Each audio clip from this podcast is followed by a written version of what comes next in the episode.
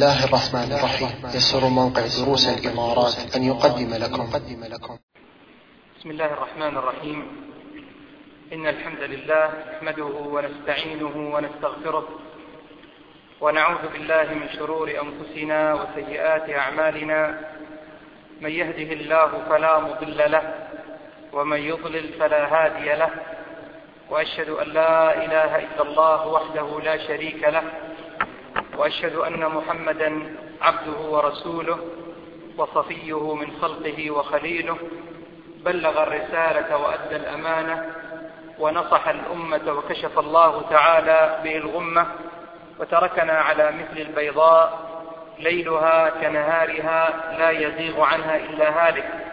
فاللهم صل وسلم وزد وبارك على محمد بن عبد الله الرحمة المهداة والنعمة المسداة وعلى آله وأصحابه وإخوانه ومن اهتدى بهداه.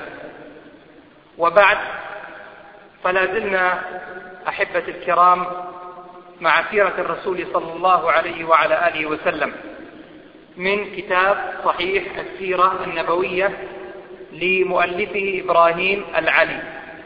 وكان آخر ما ذكرناه في درسنا الماضي في الصفحة الخامسة والخمسين حين قال المبحث الرابع وفاة أمه عليه السلام وزيارته قبرها بعد البعثة أي بعد أن بعثه الله عز وجل وجعله رحمة للعالمين. وتكلمنا على هذا المبحث من هذا الكتاب ولا حاجة للإعادة. فالشاهد من هذا أن النبي صلى الله عليه وسلم نشأ يتيما. مات والده وهو لا زال في بطن أمه على الراجح من أقوال أهل العلم. ثم بعد ذلك تربى عندها بضع سنين تربى عندها بضع سنين وتوفيت وهي بالمدينة تزيره ديار أخواله. ولما ماتت كان عمر النبي صلى الله عليه وسلم كان عمره ست سنين. وهذا أيضا يتم جديد يضاف إلى يتم النبي صلى الله عليه وعلى آله وسلم بعد وفاة والده.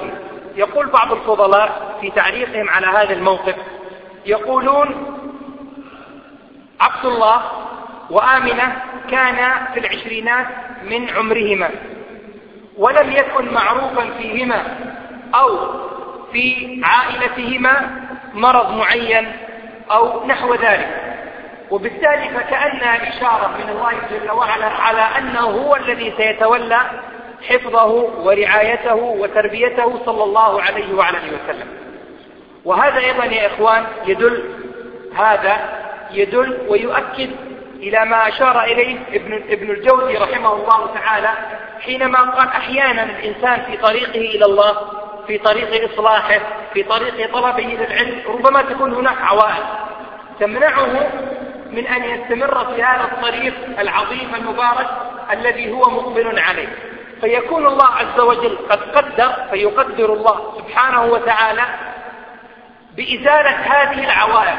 وأحيانا يكون الوالد عائق. أحيانا يكون الوالد عائقا في طريق هذا الولد. أو تكون الأم عائقا في طريق هذا الولد. فيزال هذا العائق في سبيل أن يستمر هذا العطاء المبارك. هذا أشار إليه ابن الجوزي رحمه الله تعالى وأنت لو نظرت في تاريخ الأئمة والعلماء لرأيت أن كثيرا منهم لن أقول أكثرهم لرأيت أن كثيرا منهم فقد والده ربما في صغره وقبل أن يراه. وتولت الأم تربية هذا الغلام وإذا به بعد سنوات طويلة يصبح إماما من أئمة المسلمين. من أمثال الإمام الشافعي عليه رحمة الله تعالى.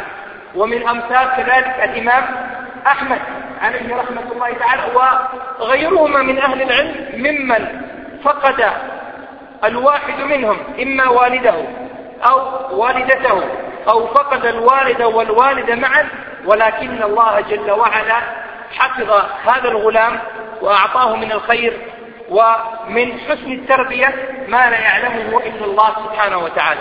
وأيضا هذا يا إخوان ربما فيه قطع لما قد يأتي على ألسنة البعض ممن يقولون هذه العبقرية وهذا الذكاء وهذه الفطنة التي كانت عند محمد بن عبد الله إنما تلقاها من والده.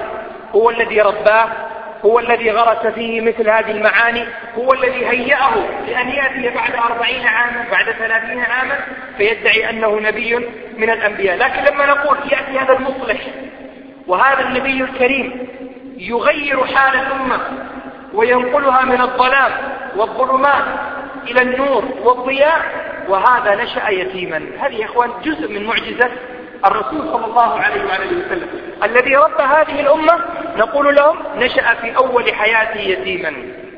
الذي ربى هذه الأمة قبل أن يربيها كان يرعى الغنم عليه الصلاة والسلام.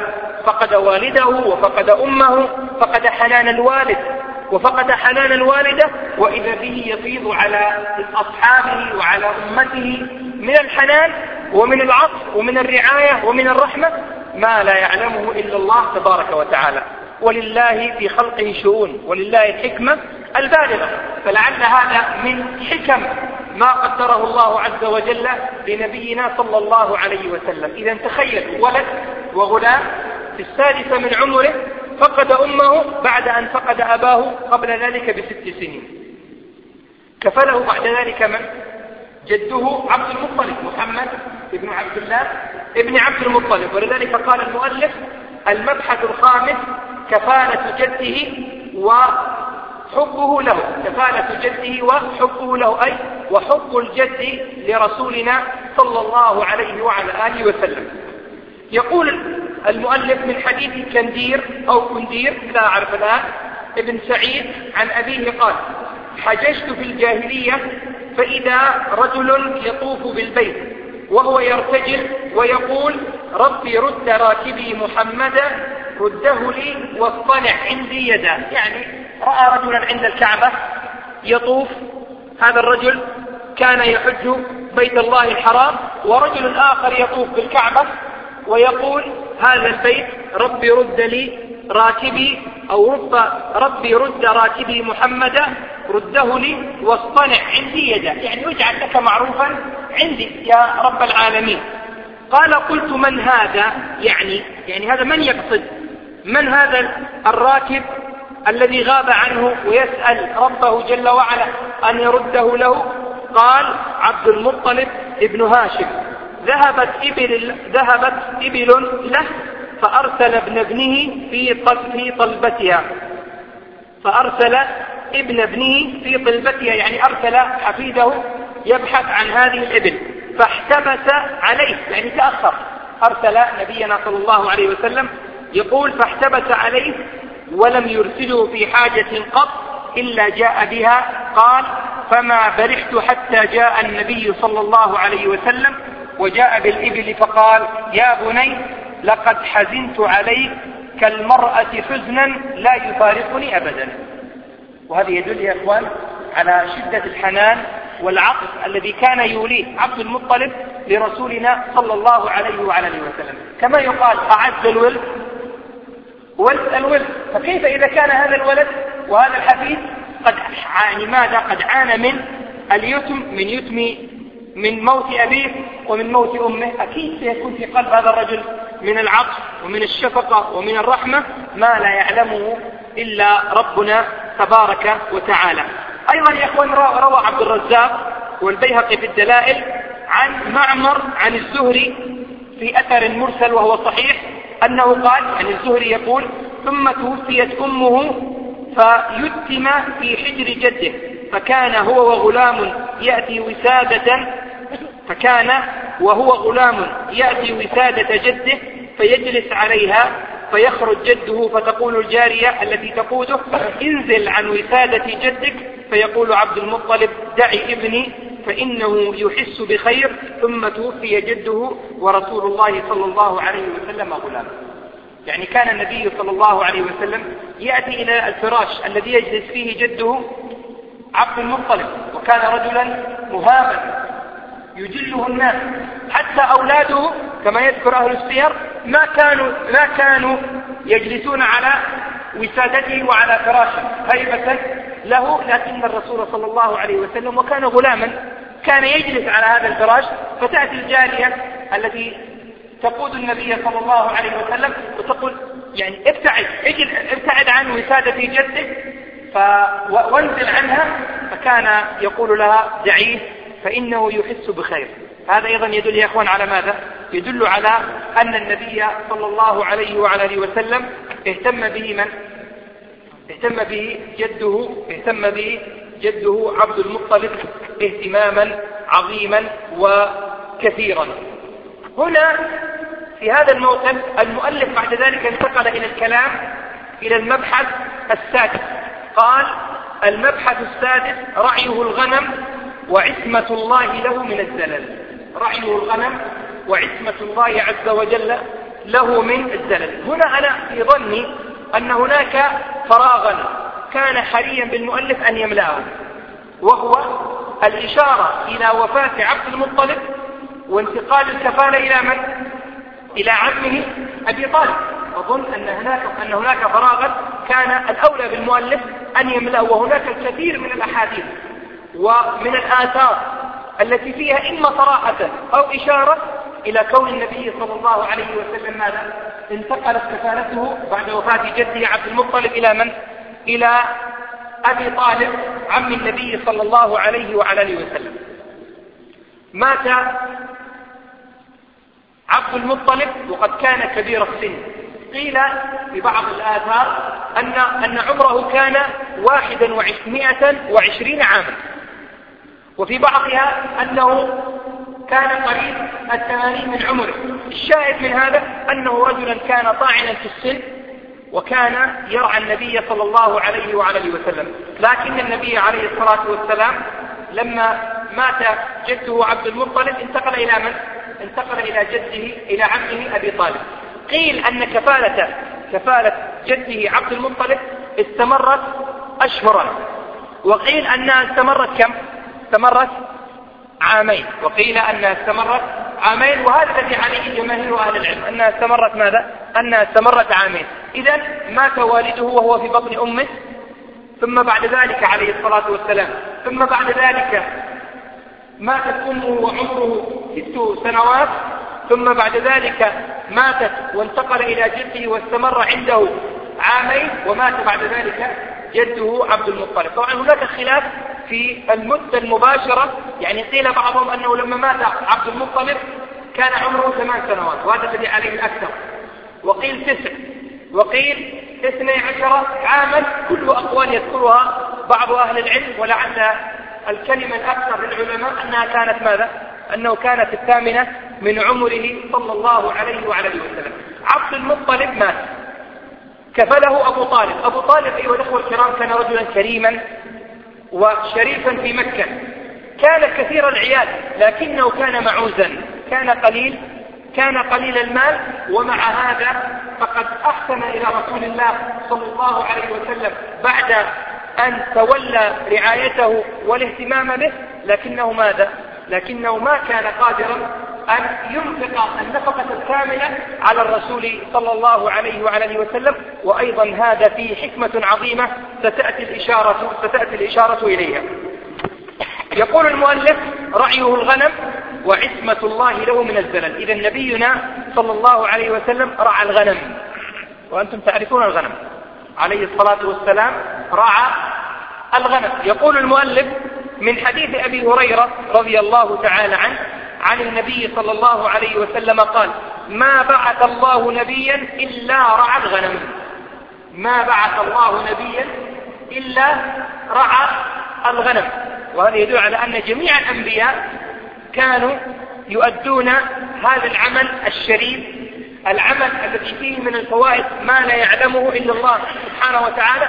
ولذلك هذا يعلمنا أن لا يستعر الإنسان من أي عمل. ما دام أنه عمل مباح وعمل شريف وعمل يكسبه الرزق بطريقة يرضاها الله سبحانه وتعالى فهنا ينبغي الإنسان أن لا يستحي وألا يترفع عن أي وظيفة إذا كان يأكل رزقه بما يرضي الله سبحانه وتعالى. فنبينا صلى الله عليه وسلم بمجرد ما أحس وآنس أنه قادر أن يكسب رزقه من عرق جبينه خرج عليه الصلاة والسلام إلى العمل وذهب يرعى لمن؟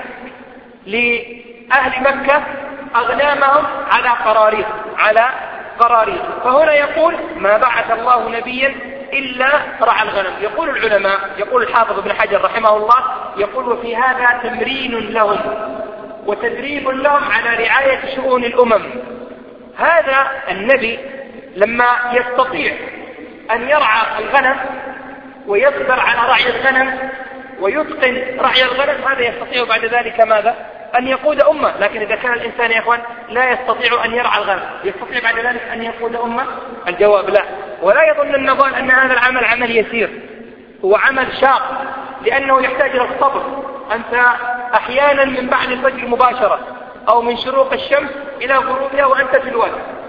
وأنا والله يا أخوان أتذكر أنني رأيت رعاة غنم في قريتنا والله كانوا يخرجون في السادسة تقريبا وقرب الماء معهم وخبزهم معهم وكنت أراهم لا يرجعون إلا مع غروب الشمس. يذهبون بعيدا عن القرى في أماكن الزراعة في أماكن الأشجار في أماكن الثمار يصبرون على هذا العمل الشاق والمتعب ويرجعون في آخر النهار. فعمل يحتاج إلى ماذا؟ يحتاج إلى صبر. أيضا رعي الغنم أيها الأخوة في الله يعود الإنسان على ماذا؟ يغرس في روح الإنسان التواضع. بخلاف الإبل تزرع في صاحبها القوة الغلظة الأنفة الكبر التعالي. أما الغنم ما لها؟ تعطيك الرقة الرحمة تواضع لأنك تتعامل معها بالثلاثة بخلاف؟ الإبل. ولذلك ترى الآن أكثر من يعمل مع الإبل ترى فيه ماذا؟ غلظة أليس كذلك؟ وقوة وهو معلوم بهذا لأن طبيعة حياته والبيئة التي يعيش فيها هي كذلك تغرس فيه هذه المعاني ولذلك ما من نبي إلا ورع الغنم يقول العلماء وأيضا هي فيها معنى آخر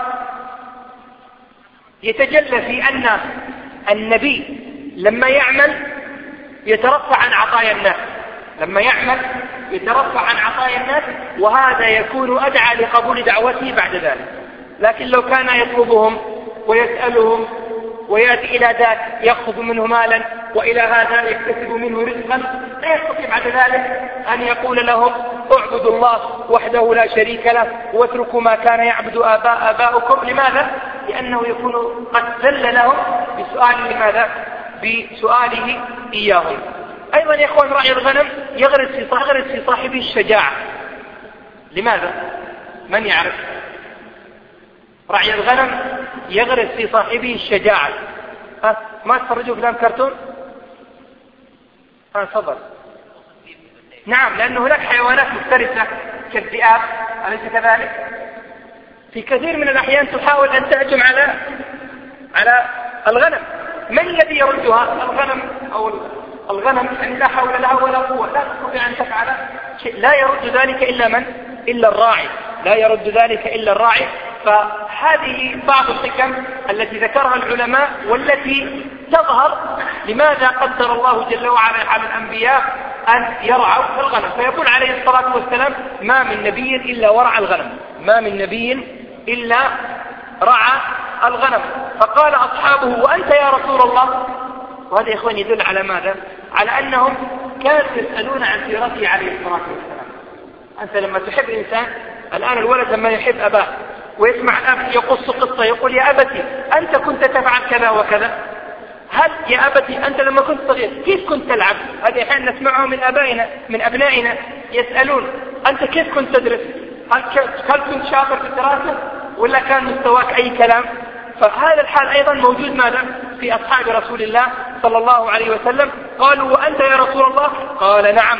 كنت أرعاها على قراريط لأهل مكة. يقول المؤلف في الحاشية القراريط هو جزء من الدينار أو الدرهم. هو جزء من الدينار أو الدرهم. يعني الآن الدرهم الإماراتي عبارة عن فلوس. أليس كذلك؟ العشرة فلوس عبارة عن واحد. درهم كذلك القراريط هي جزء إما من الدرهم الذي كان معمولا به حين ذاك أو جزء من ماذا؟ أو جزء من الدينار. الدرهم من الفضة والدينار من الذهب. إذا هي عملة كان نبينا صلى الله عليه وسلم يعمل بأجرة نقدية. يعمل بأجرة ماذا؟ بأجرة نقدية. وهذا هو الحديث فيه دليل على جواز الإجارة هذا الحديث يستدل به أهل العلم عليهم رحمة الله تعالى في المعاملات على جواز الإجارة لأن النبي عليه الصلاة والسلام أجر نفسه لمن؟ لأصحاب هذه الأغنام وهناك تفسير آخر ما أشار إليه المؤلف وقد أشار إليه الحافظ ابن حجر رحمه الله تعالى أن قراريط هو موضع في مكة أن قراريط هو موضع في مكة إذا كنت أرعاها على قراريط لأهل مكة أي كنت أرعاها في مكان يسمى قراريط لأهل ماذا؟ لأهل مكة. إذا إما أنه أنها عملة نقدية كان عليه الصلاة والسلام يأخذها كأجرة أو أن هذا هو اسم لمكان رعي الأغنام الذي كان يرعى فيه النبي صلى الله عليه وعلى وسلم. لما كان يرعى أيها الإخوان لما كان يرعى في صغره هذا علمه ماذا؟ أعطاه قدرة ودربة وتمييز للبادية. الآن الولد الصغير لما يعرف مكان حال صغره لما يكبر يكون ماذا؟ سهلا عليه أن يعيش في هذا المكان. يعني أنا الآن أتكلم عن نفسي. لما أعود إلى قريتي هي قرية فيها جبال وفيها أودية. لما أذهب هناك الآن أستطيع أن أسير فيها في جبالها في هضابها بسهولة لأنني تعودت على ذلك ماذا؟ في صغري لأنني تعودت على ذلك في صغري. لكن الآن لما آتي بأولادي هناك الواحد منهم في المدينة يمشي يقول بابا أخاف أطيح. بابا في شوك في شوك صغير يعني كنا الأمر يسير بالنسبة لنا. هذا يا إخوان مثله كان للنبي عليه الصلاة والسلام. كيف تجلى هذا؟ في الحديث الثاني. يقول ومن حديث جابر رضي الله تعالى عنه قال كنا مع الرسول صلى الله عليه وسلم نجتني الكبات نجتني الكبات في قوله كنا هناك رواية أنه قال كنا مع النبي عليه الصلاة والسلام بمر الظهران. كنا في رواية أخرى كنا مع النبي عليه الصلاة والسلام بمر الظهران. ومر الظهران كان واديا خارج مكة. كان واديا ما له؟ خارج مكة. الآن يعرف بوادي فاطمة. إذا ذهبت الآن إلى مكة وسألت عن وادي فاطمة. هذا الوادي هو الوادي الذي يخبر عنه جابر بن عبد الله رضي الله تعالى عنه وأرضاه. بينه وبين مكة ماذا؟ مرحلة واحدة يوم وليلة مشيا على الأقدام أو على الخيول. فيقول كنا نجتني الكبات يعني نأخذ نوعا من الثمار أو نوعا من هنا يقول في الحاشية آه، الكبات النضيج من ثمر الأراك عندكم أنتم النضيح. هذا خطأ. الصواب بالجيم. النضيج من ثمر الأراك. وقد ذكر هذا ابن الأثير في النهاية رحمه الله. ذكر هذا ابن الأثير رحمه الله تعالى بنفس الصيغة. قال الكباب النضيج من ثمر الأراك. ما هو الأراك يا إخوان؟ السواك. هو السواك. فيأخذون أجود أنواع السواك. فقال عليكم بالأسود منه فإنه أطيب الآن الراعي يعرف أنواع الأشجار وأنواع الأراك وأنواع المياه التي في الأودية وفي الوديان. أليس كذلك؟ لأنه متمرس على هذا. هذا الذي قلته لكم أن رعي النبي عليه الصلاة والسلام في الأغنام أعطاه دربة ومكنه من أن يعرف طبيعة مكة وما حولها. فقال عليكم بالأسود فإنه أطيبه يعني هذا عن تجربة. قال قلنا وكنت ترعى الغنم يا رسول الله. ليش؟ لأنه هذا ما يعرفه إلا إيش؟ إلا راعي الغنم. أما التاجر لا يهتم بالأراك هذا يا أخوان أنا أيضا أدركته والله. الراعي يأتي بأنواع معينة من الثمار التي تؤكل. يأتي بأجمل أنواع التساويت التي يستاك بها الإنسان. يعرف أماكن الآبار. الراعي يعرف أماكن الآبار. يعرف الأماكن الخطرة. والأماكن غير الخطرة. وأنا كنت أتذكر أيضا الرعاة يأتون ماذا؟ يأتون معهم بعود الأراك. فهنا قالوا وكنت فرع الغنم يا رسول الله. قال نعم. وهل من نبي إلا قد رعاها. وهل من نبي إلا قد رعاها. إذا نبينا صلى الله عليه وسلم رأى الفقر والعوز الذي كان في أبي طالب وفي حال أبي طالب فما أراد أن يثقل كاهله بالإنفاق عليه دون أن يساعد عمه عليه الصلاة والسلام فذهب يعمل ويكدح ويكتسب ويرعى الغنم حتى يعين نفسه ويعين من؟ ويعين عمه عبد ماذا؟ أبا طالب وهذا يا إخوان يدل على ماذا؟ على أن ينبغي علينا أن نعود أبناءنا على الرجولة وأن نعود أبناءنا على العمل وألا يعني نتعامل معهم بتعامل الدلال الذي يفسدهم وإنما لابد علينا أن نعطيهم نوع من الحرية أن نتكل عليهم في بعض المسائل نعودهم حتى يستطيعوا بعد ذلك ماذا؟ أن يعتمدوا على أنفسهم حينما يكبر الواحد حينما يكبر الواحد منهم. هذا فيما يتعلق برعي النبي عليه الصلاة والسلام. هنا يقول المؤلف رعي الغنم وعصمة الله له من الزلل. أنا كنت أتمنى أن المؤلف يفصل بين هذا الباب وبين عصمة الله سبحانه وتعالى له لأنه خلط الآن بين إيش؟ بين موضوعين وبين موضوعين منفصلين. خلط بين موضوعين منفصلين. فلو أنه قال رعيه الغنم وربط هذا بعقد بأبي طالب ثم جعل مبحثا جديدا في عصمة الله جل وعلا له من الزلل لكان هذا أفضل وأكمل. يقول المؤلف من حديث علي بن أبي طالب كرم الله وجهه. وقد ذكرنا لكم أن تخصيص علي بن أبي طالب بهذا الدعاء فيه نظر عند كثير من أهل العلم وإنما يقول من حديث علي بن أبي طالب رضي الله تعالى عنه وأرضاه. فلا نخصصه عن غيره من الصحابة بدعاء. لأن هذا ما يفعله كثير من أهل البدع. ما يفعله كثير من أهل البدع. أما نحن نقول علي رضي الله تعالى عنه وأرضاه. كما نقول أبو بكر رضي الله تعالى عنه وأرضاه. وأبو بكر كما قلنا خير من علي وكذلك عمر وعثمان هما خير من علي وكلهم من الخلفاء الراشدين ومن الأئمة المهديين رضوان الله تعالى عليهم أجمعين.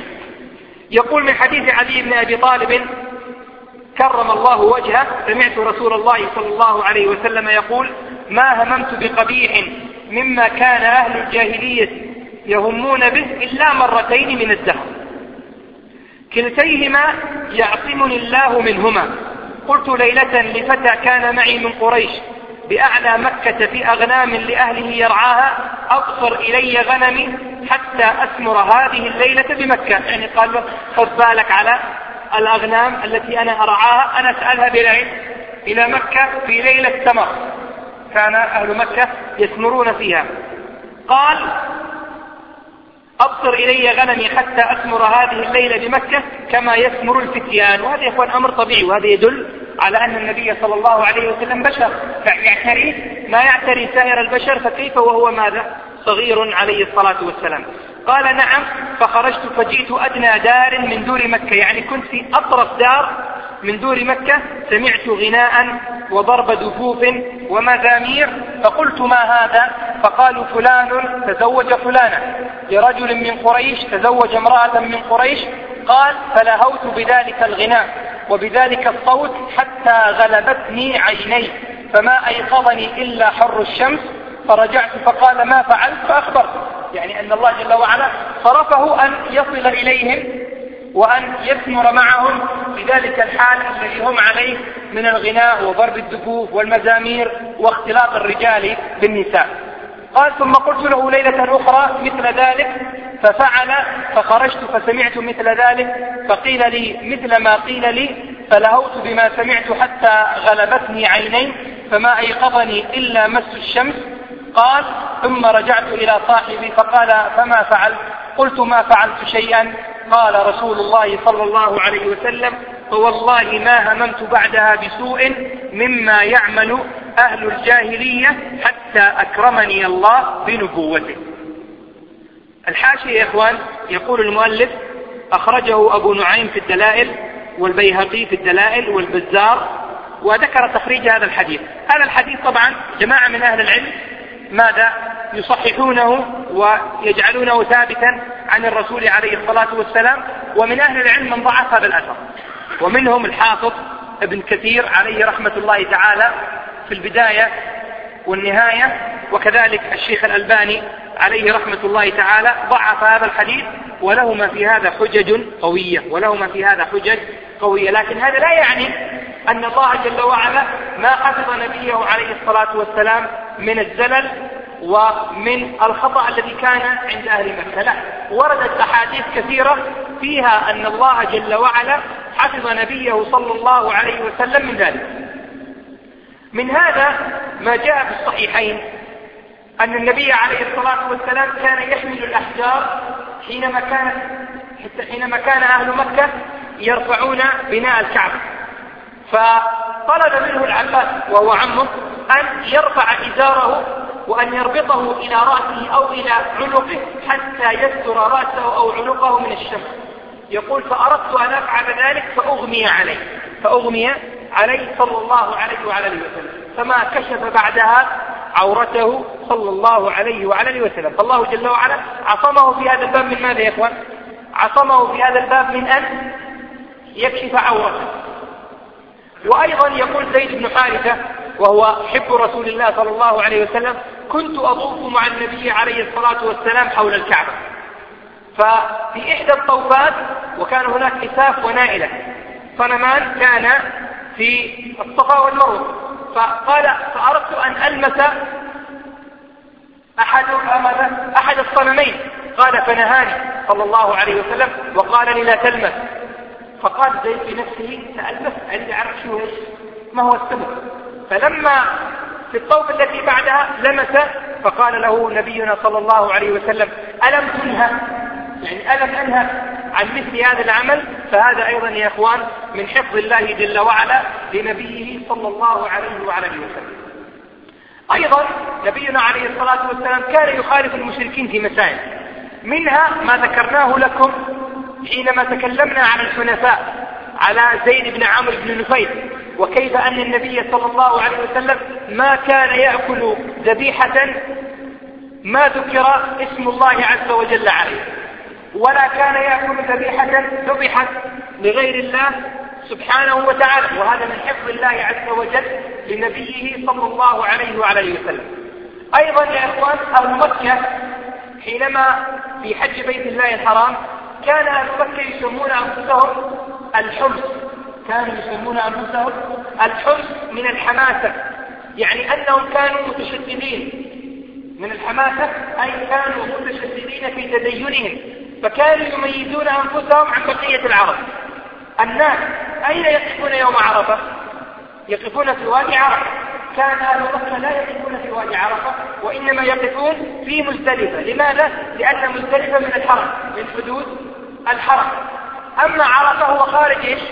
الحرم فالعرف وهذا من بقايا دين إبراهيم كانت تقف في عرفة أما أهل مكة كانوا لا كانوا يخالفون العرب ويقفون في مزدلفة باعتبار أنهم لا يقفون إلا في مزدلفة وفي الحرم ويتميزون بذلك ماذا؟ عن بقية العرب. إلا الرسول صلى الله عليه وعلى وسلم. كان يقف أي في وادي عرب.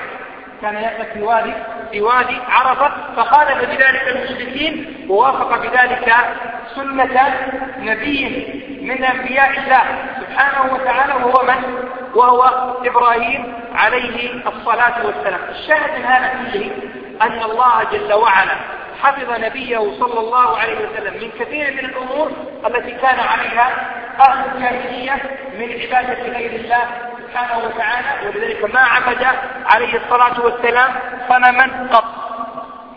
من ذلك مثلا ما رواه الإمام أحمد عن هشام بن عروة عن أبيه قال حدثني جار لخديجة أنه سمع النبي صلى الله عليه وسلم وهو يقول لها أي خديجة؟ والله لا أعبد اللات والعزى. يقول عليه الصلاة والسلام لخديجة والله لا أعبد اللات والعزى صلى الله عليه وعلى آله وسلم. هذا يا إخوان كله يؤكد ما أشار إليه المؤلف جزاه الله خيرا من أن الله جل وعلا حفظ نبيه عليه الصلاة والسلام من الأخطاء ومن الزلل ومن العادات القبيحة التي كان عليها أهل الجاهلية. وهذا يا إخوان أدعى كذلك لقبول دعوة الرسول عليه الصلاة والسلام. يعني الآن تخيل أن الرسول عليه الصلاة والسلام كان يعبد غير الله معه ويسجد للصنم ويدعو الصنم ويفعل الأفعال القبيحة التي يفعلونها ثم يأتي بعد ذلك ينكر عليهم ويدعوهم إلى عبادة, إلى عبادة الله وحده لا شريك له. ربما لا يتقبلون منه هذا. لكن لما يعرف ويتميز أنه بعيد عن مثل هذه الدنايا والأعمال القبيحة التي يفعلونها ثم يأتي ينكر عليهم هذا يدل على ماذا؟ على صدقه صلى الله عليه وعلى آله وسلم. ولذلك بعد أن ذكر ابن إسحاق رحمه الله كثيرا من مزايا رسول الله صلى الله عليه وسلم قال ولذلك كان يعرف بالأمين. ذكر كثيرا من المزايا التي خالف فيها كفار قريش.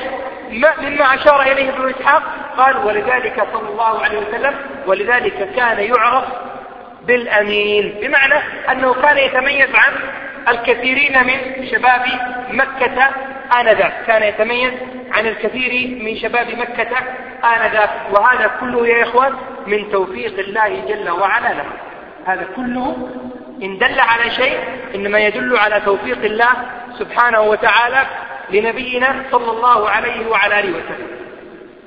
فإن قال قائل فماذا نقول في قوله سبحانه وتعالى والضحى والليل إذا سجى ما ودعك ربك وما قلى وللآخرة خير لك من الأولى ولسوف يعطيك ربك فترضى؟ ألم يجدك يتيما فآوى ووجدك ضالا فهدى. كيف عصمه الله جل وعلا؟ وفي هذه الآية أنه يقول ووجدك ضالا فهدى. يقول العلماء عليهم رحمة الله تعالى ووجدك ضالا فهدى أي هداك إلى النبوة. لم تكن تعرف الله جل وعلا المعرفة التي أنت تعرفه إياها الآن. ولم تكن على النور والصراط المستقيم الذي أنت عليه الآن فهداك الله سبحانه وتعالى, وتعالى إلى هذا الصراط المستقيم وإلى هذا النور المبين. وطبعا مقارنة بحال الرسول عليه الصلاة والسلام. بعد أن أوحي إليه قبل الوحي يعتبر إيش؟ يعتبر ضلال. يعتبر ماذا؟ ضلال. والمراد بالضلال أن الإنسان بعيد عن نور الحق وأن الإنسان بعيد عن نور الهداية وهذا لا يخالف ماذا؟ لا يخالف فيه إنسان. وليس معنى هذا أن النبي عليه الصلاة والسلام كان يتمرد في الأفعال القبيحة التي كان يفعلها كفار قريش؟ لا. وإنما عصمه الله من كثير من أفعالهم القبيحة لكنه ما كان يعرف الله جل وعلا المعرفة التي عرفها إياه بعد أن أوحى الله عز وجل إليه بالإسلام وبالقرآن. يقول المؤلف بعد ذلك قصة بحيرة الراهب. يقول المؤلف بعد ذلك قصة بحيرة الراهب. هنا أولا ملاحظة سريعة. بحيرة الأصل أن تكون بالألف المقصورة ولا تكون بالألف الممدودة لأنه كما أذكر الآن اسم زاد على ثلاثة أحرف وما زاد على ثلاثة أحرف لابد أن يكون ماذا؟ أن يكون بالألف المقصورة كقولنا مصطفى. ما نقول مصطفى بالألف الممدودة وإنما ماذا؟ بالألف المقصورة. المهم أننا نقول قصة بحيرة الراهب بالألف المقصورة. الراهب هو الزاهد. الراهب هو الزاهد. وبحيرة هذا كان من رهبان النصارى. واختلف أهل العلم في أصله. يقال أن اسمه سرجس وقيل آه، عفوا يقال أن اسمه جرجيس وقيل جرجس. جرجيس أو جرجس. وذكر بعض أهل العلم أنه من نصارى العرب من بني عبد القيس. وذكر بعضهم أنه من نصارى الشام وقيل أنه من من يهود تيماء إلى غير ذلك من الأقوال الكثيرة التي نقلت عن جماعة من أهل السير وليس هناك ما يدل على صحة قول وضعف قول آخر. هكذا ذكر أهل العلم عليهم رحمة الله تعالى. لكنه كان رجلا نصرانيا لكنه كان رجلا نصرانيا. هنا المؤلف يا إخوان ذكر قصة بحير الراهب التي سنقرأها ثم سنتكلم بعد ذلك على هذه القصة.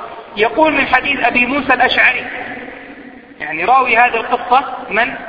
أبو موسى الأشعري. يقول خرج أبو طالب إلى الشام وخرج معه النبي صلى الله عليه وسلم في أشياخ من قريش. فلما أشرفوا على الراهب هبطوا فحلوا رحالهم. طبعا هنا المؤلف ماذا فعل؟ يقول فلما أشرفوا في الحاشية أي طلعوا. فلما أشرفوا على الراهب في الحاشية أيضا هو زاهد النصارى يعني كما نقول نحن الآن العابد. الزاهد الراهب هو من؟ هو العابد. ومن قوسين كما يقال المطوع. وإن كانت الكلمة يا إخوان أنا عن نفسي أتحفظ عليها. لكن قد جرت على ألسنة الناس وإلا يعني يحتاج ماذا؟ أن نقف عندها. يقول فلما أشرف أشرفوا على الراهب يعني اقتربوا وصاروا قريبين منهم هبطوا أي عنده فحلوا رحالهم. في بعض الروايات أو في بعض كلام أهل العلم أن هذا كان في بصرة أن هذا المكان كان أنهم كانوا في بصرة وأن الراهب كان في بصرة وبصرة هي جنوب شرق دمشق. تبعد تقريبا 124 كيلو. 124 يعني هم الآن في الشام أنهم هم الآن يقول فحلوا رحالهم في الحاشية أنزلوها وفتحوها لأنه خرج عليهم. فخرج إليهم الراهب وكانوا قبل ذلك يسيرون فلا يخرج إليهم ولا يلتفت. يعني ما يعبرون. قال فهم يحلون رحالهم فجعل يتخللهم الراهب يتخللهم يعني يمشي بينهم وهو يبحث عن شخص معين يعني يراهم ويسير بينهم وكأنه يبحث عن شيء معين. قال حتى جاء فأخذ بيد رسول الله صلى الله عليه وسلم قال هذا سيد العالمين هذا رسول رب العالمين. يبعثه الله رحمة للعالمين. فقال له أشياخ من قريش ما, ما علمك؟ وفي بعض الألفاظ ما أعلمك؟ فقال إنكم حين أشرفتم من العقبة لم يبق شجر ولا حجر إلا خر ساجدا أي إلا سقط ساجدا ولا يسجدون إلا لنبي. وإني أعرفه بخاتم النبوة أسفل من غضروف كتفه مثل التفاحة يعني حجمه ماذا؟ صغير. يقول ثم رجع فصنع لهم طعاما فلما أتاهم به وكان هو في رعيه الإبل يعني كان النبي صلى الله عليه وسلم عند الإبل يرعاها قال أرسلوا إليه. فأقبل يعني أقبل النبي عليه الصلاة والسلام وكان غلاما. قيل أنه كان 12 سنة وقيل 13 سنة وقيل أصغر من ذلك بقليل وكلها يا إخوان روايات ليست بثابت يعني العشر قيل ثمان وقيل عشر وقيل 12 وكلها من روايات الواقدي والواقدي متهم بالكذب. لكنه كان لا زال شابا يافعا عليه الصلاة والسلام. فأقبل وعليه غمامة يعني سحابة جاء من بعيد من عند الغنم فرأوا ماذا؟ رأوا غمامة تظل رسول الله صلى الله عليه وسلم. فلما دنا من القوم وجدهم قد سبقوه إلى فيء الشجرة إلى الظل الذي تحت الشجرة. فلما جلس مال فيء الشجرة عليه. يعني كان الظل على الجماعة على أشياخ قريش وعلى هذا الراهب فجلس بعيدا عن هذا الظل فماذا وقع؟ تحرك هذا الظل ومال حتى أظل رسول الله صلى الله عليه وسلم فقال انظروا الراهب يقول انظروا إلى فيء الشجرة مال عليه. قال فبينما هو قائم عليه وهو يناشدهم يعني يقسم عليهم يستحلفهم أن لا يذهبوا به إلى الروم فإن الروم إذا عرفوه بالصفة فيقتلونه. فالتفت فإذا سبعة قد أقبلوا من الروم فاستقبلهم. يعني جماعة من الروم جاءوا إلى الراهب وعنده هؤلاء القوم والنفر من قريش ومعهم رسول الله صلى الله عليه وسلم. فقال أي الراهب ما جاء بكم؟ قالوا جاءنا أن هذا النبي خارج في هذا الشهر فلم يبق طريق إلا بعث إليه أناس إلا بعث إليه بأناس وإنا قد أخبرنا خبره فبعثنا بعثنا إلى طريقك هذا فقال هل, هل خلفكم أحد هو خير منكم؟ الراهب يقول لهم قالوا إنما اخترنا خيره لك لطريقك هذا. قال أفرأيتم أمرا أراده الله أراد الله أن يقضيه؟ هل يستطيع أحد من الناس رده؟ قالوا لا قال فبايع فقال فبايعوه وأقاموا معه. يعني كأنه يقول لهم لا تفعلوا سوءا بهذا الغلام فإن الله جل وعلا قد قدر أن هذا النبي سيأتي وأنه سيخرج وأنه سيكون رسول رب العالمين. هذا أمر قدره الله. فلا تعرضوا أنفسكم لمعارضة قدر الله جل وعلا. قال أنشدكم الله أيكم وليه؟ يعني من المسؤول على هذا الغلام؟ يقول لكفار قريش قال قالوا أبو طالب فلم يزل يناشده حتى رده أبو طالب يعني أعاده وبعث معه أبا بكر وبلالا وزوده الراهب من الكعك والزيت هذه يا إخوان هي قصة من؟ هي قصة بحيرة الراهب وخلاصتها أن عبد المطلب أو أن أبا طالب خرج إلى الشام في تجارة ومعه أشياخ من قريش مروا في طريقهم إلى بصرى أو على بصرى وفيها هذا الراهب كان لا يخرج إليهم إذا مروا بجانبه هذه المرة خرج وجعل يتحللهم وكأنه يبحث عن شخص معين ولما رأى النبي عليه الصلاة والسلام أخذ بيده وقال هذا رسول رب العالمين هذا سيد العالمين. فاستغربوا. وقالوا له كيف عرفت هذا؟ فبين لهم أن أنه ما من شجر ولا حجر إلا سجد له وإلا خر له ساجدا وهذا لا يكون إلا لنبي وهذا لا يكون إلا لنبي. ثم أكد لهم هذا حينما ماذا؟ جاء الرسول صلى الله عليه وسلم وكان يرعى الغنم فجاء وكانت الغمامة تظله وكيف أن ظل الشجرة مال إليه؟ إلى غير ذلك من الأمور التي جاءت في هذه القصة. هذه القصة يا إخوان اختلف أهل العلم عليهم رحمة الله تعالى في صحتها وخلافهم في هذا شديد وقد أنكرها كثير من أهل العلم عليهم رحمة الله تعالى. وجماعة من أهل العلم ماذا؟ صححها وحسنها. ممن ضعفها أنا أستطيع أقول ضعفها جمهور أهل العلم.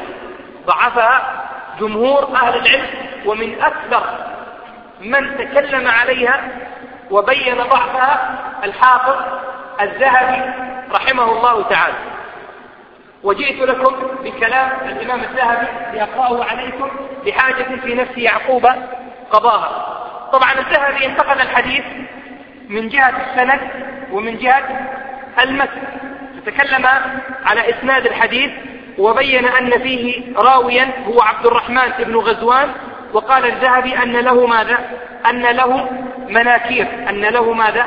أن له مناكير. وأيضا بعض العلماء يقول أن القصة من رواية أبي موسى الأشعري ولم يكن موجودا آنذاك فهذا أيضا من مراسيل الصحابة. لكن هذا القول من السهولة أن يرد عليه بأن مراسيل الصحابة محمولة على السماع. وأنها مقبولة عند جماهير أهل العلم ممن يعتد بقوله ولا يعتد بمن خالف في هذا الباب في هذا الجزئية.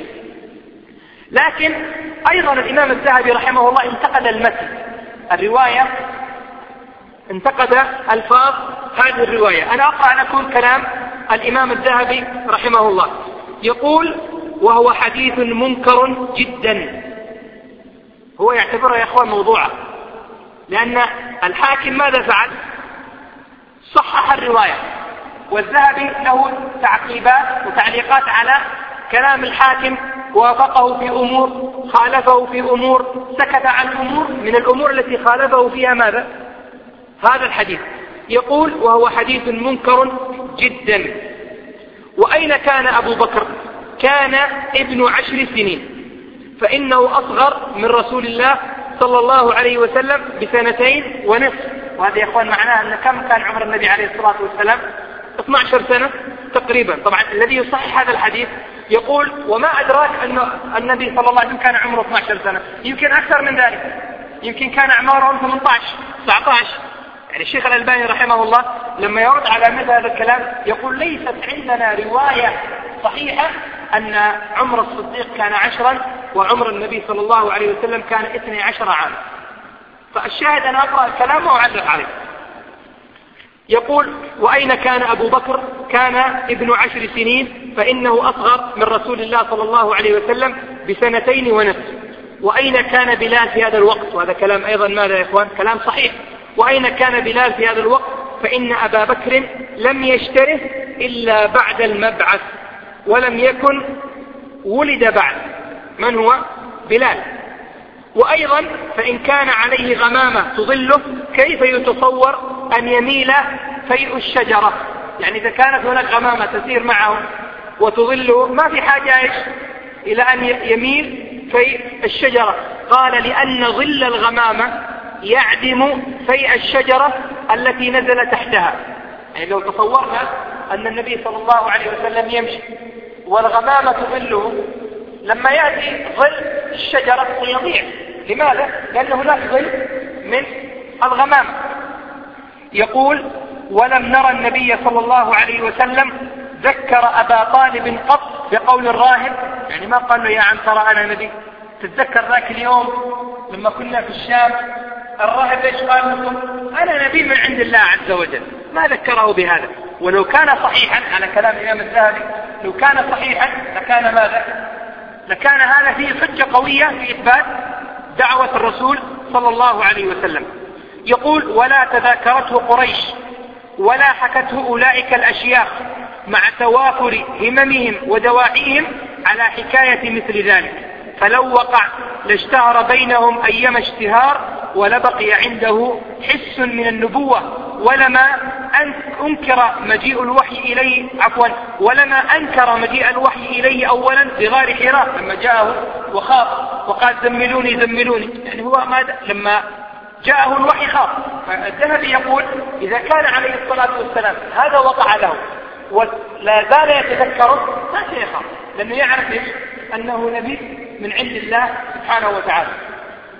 يقول ولما أنكر مجيء الوحي إليه أولا بغار حراء وأتى خديجة, خديجة خائفا على عقله. لأنه يظن أن إيش؟ أن به شيء.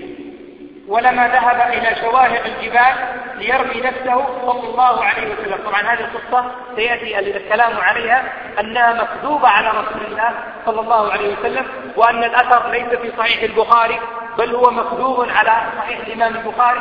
سيأتي إن شاء الله الكلام عليه يقول أيضا فلو أثر هذا الخوف في أبي طالب ورده كيف تطيب نفسه أن يمكنه من السفر إلى الشام تاجرا لخديجة يعني إذا كان خايف عليه من الروم ورده إلى مكة كيف بعد ذلك بسنوات ربما يكون عشر سنوات كيف تطيب نفسه أن يرسله مرة أخرى إلى الشام تاجرا يتاجر بمال من؟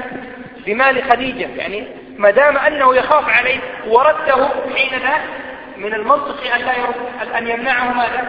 من أن يسافر مرة أخرى. قال الذهبي وفي الحديث ألفاظ منكرة تشبه ألفاظ الطرقية بين قوسين الصوفية. مع أن ابن عائد قد روى معناه في مغازيه دون قوله وبعث معه أبو بكر بلالا إلى آخره فقال حدثنا الوليد بن مسلم أخبرني ابن أبي دؤاد سليمان بن موسى فذكره بمعناه هذا يا إخوان هو خلاصة كلام الإمام الذهبي عليه رحمة الله تعالى. وهو أعلم أو من أعلم من تكلم على إسناد هذه القصة وضعفها. وهناك من أهل العلم من قال بصحتها وصححها وهم أيضا من من يعتد بقولهم منهم يكون الإمام الذهبي. هذا القصة رواها جماعة من أهل العلم منهم الإمام عفوا الإمام الترمذي. رواها الإمام الترمذي وجماعة حسنها قال حديث حسن غريب لا نعرفه إلا من هذا الوجه. وكذلك صححها الحاكم. وكذلك الجزري والبيهقي والنووي. السهيلي ذكرها في السيرة ولم يعلق عليها وكذلك ابن ابن القيم رحمه الله ذكرها ولم يضعف فيها إلا ذكر بلال وأبي بكر رضي الله تعالى عنهما. أيضا ممن صححها الحافظ ابن حجر رحمه الله قال ورجاله ثقات. إسناده صحيح ورجاله ثقات لكنه غلط ذكر بلال وذكر أبي بكر رضي الله تعالى عن الصحابة أجمعين. ما هو الراجح في هذا الباب؟ أنا يا إخوان عن نفسي ما عندي يعني حكم واضح في هذه القصة لكن أعجبني كلام الدكتور أكرم ضياء العمري لأني أظن أنه توسط الدكتور أكرم ضياء العمري ما الخلاصة التي خرج بها؟ الخلاصة التي خرج بها أن أصل القصة صحيح أن أصل القصة صحيح في أن النبي عليه الصلاة والسلام ذهب إلى الشام ورأى بحير الراهب ورأى بحير الراهب وظهرت بعض الكرامات التي أظهر التي أظهرها الله سبحانه وتعالى لمن؟ لنبيه صلى الله عليه وسلم لكن ذكر بلال هذه ضعيفة وذكر الصديق أيضا ماذا؟ أيضا ضعيفة. فهناك بعض المسائل التي يحتاج ماذا؟ معها إلى توقف. أما أصل القصة فالذي يظهر والعلم عند الله ماذا؟ أنها صحيحة. لماذا يا إخوان؟ لأن الحديث إسناده أو رجاله لأن الحديث إسناده لأن إسناد الحديث أو لأن رجال إسناد الحديث ثقة. لأن إسناد رجال الحديث ثقات. ومن ذكر هذا الحافظ ابن حجر عليه رحمة الله تعالى. وأيضا الشيخ الألباني رحمه الله ممن يصحح هذه الرواية لكنه يضعف ذكر بلال و أبي بكر الصديق رضي الله تعالى عنهما. وكذلك الشيخ عبد القادر الأرناؤوط رحمه الله تعالى يقول بقول الشيخ الألباني والدكتور أكرم ضياء العمري كأنه ماذا؟ كأنه يميل لهذا القول. إذا قصة بحيرة الذي يضعفها أنا أقول قوله يفترض. قوله يفترض لأن مظاهر الضعف في القصة معقولة. إذا ضعفها مظاهر ضعف القصة معقولة ومن حسنها فإنه نظر بإسنادها. قلت لكم قبل قليل أنني تعمدت أن أقرأ كلام الإمام الذهبي لحاجة في نفس يعقوب قضاء. ما هي هذه الحاجة يا إخوان؟ هذا هذا الكلام من الذهبي يدل على أمر. على أن المحدثين وعلى أن أهل الحديث ليسوا عميانا كما يصور هذا كثير من الناس بس فقط ينظرون إلى الإسناد وانتهى الأمر. لا. ينظرون إلى الإسناد لكنهم أيضا ينظرون إلى المتن. لكنهم أيضا ينظرون إلى المتن فهم أصحاب علم بالإسناد وأصحاب معرفة وفهم للمتن ولأحاديث رسول الله صلى الله عليه وعلى آله وسلم. بخلاف ما يقال الآن نسمعه أحيانا أن المحدثين بس فقط يعرفون الحديث والرجال وما عندهم معرفة ماذا؟ وما عندهم معرفة بفقه الحديث. وبفهم الحديث وهذا كلام باطل. فإن من محدثي أمتنا الإمام مالك. والإمام الشافعي والإمام أحمد وهؤلاء الثلاثة هم أصحاب ثلاثة مذاهب فقهية مشهورة.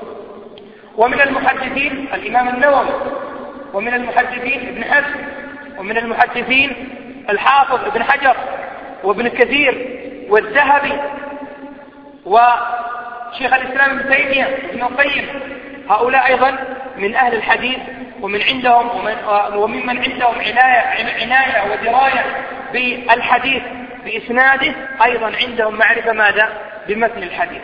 فما يقال الآن من التفريق بين أهل الفقه وبين أهل الحديث مطلقا؟ أقول هذا الأمر فيه نظر. ولذلك يا إخوان انظروا إلى الذهبي كيف يدقق على بعض الألفاظ في الحديث وفي متن الحديث. واستعان بهذا على ماذا؟ على تضعيف هذه القصة وعدم ثبوتها عن رسول الله صلى الله عليه وعلى آله وسلم. فإذا أهل الحديث الأصل أنهم أهل علم وأهل فقه وأهل دراية وغير هذا إنما هو من ظلمهم. غير هذا إنما هو من ظلمهم. ولذلك لو ترجع لو ترجع إلى كلام العلماء عن أهل الحديث فرأيت أنهم يذكرون أهل الحديث ويذكرون أنهم ماذا؟ هم الوجهة الثانية للفرقة الناجية والطائفة المنصورة وهم أهل السنة في كل زمان. وهم أهل السنة في كل زمان. ربما نجد فقيها يتميز في أمور عن بعض المحدثين لكن لا يليق بنا أن نقول أن أهل الحديث ليس عندهم فقه. لا نقول هم ليسوا متوسعين مثل بعض الفقهاء. صحيح. قد نجد عند بعض الفقهاء عناية واهتمام بالفقه. هذا أمر لا يخالف فيه الإنسان وقد نجد عند عالم اهتمام بالحديث وبالأسانيد وبالجرح والتعديل وبالعلل لكن أن نقول أن هذا جاهل وعديم الفقه هذا يكون من الظلم الذي لا يرضاه أهل الإنصاف. وإنما نقول العلماء كل يتميز بباب هذا تميز في الجرح والتعديل أحب هذا العلم صرف وقته إليه وذاك أحب الفقه وصرف وقته إليه وهذا أحب الجرح والتعديل وصرف وقته إليه وهكذا. لكن كلهم إن شاء الله على خير عظيم. لكنه ماذا؟ على خير عظيم. ولا يمنع أن يكون الإنسان أقوى من آخر في جانب من جوانب في جانب من جوانب العلم. أرى أننا نكتفي بهذا المقدار في هذه الليلة. أسأل الله سبحانه وتعالى بمنه وكرمه أن يرزقنا وإياكم العلم النافع والعمل والعمل الصالح. إنه ولي ذلك والقادر عليه. صلى الله وسلم وبارك على نبينا محمد وعلى آله وأصحابه أجمعين.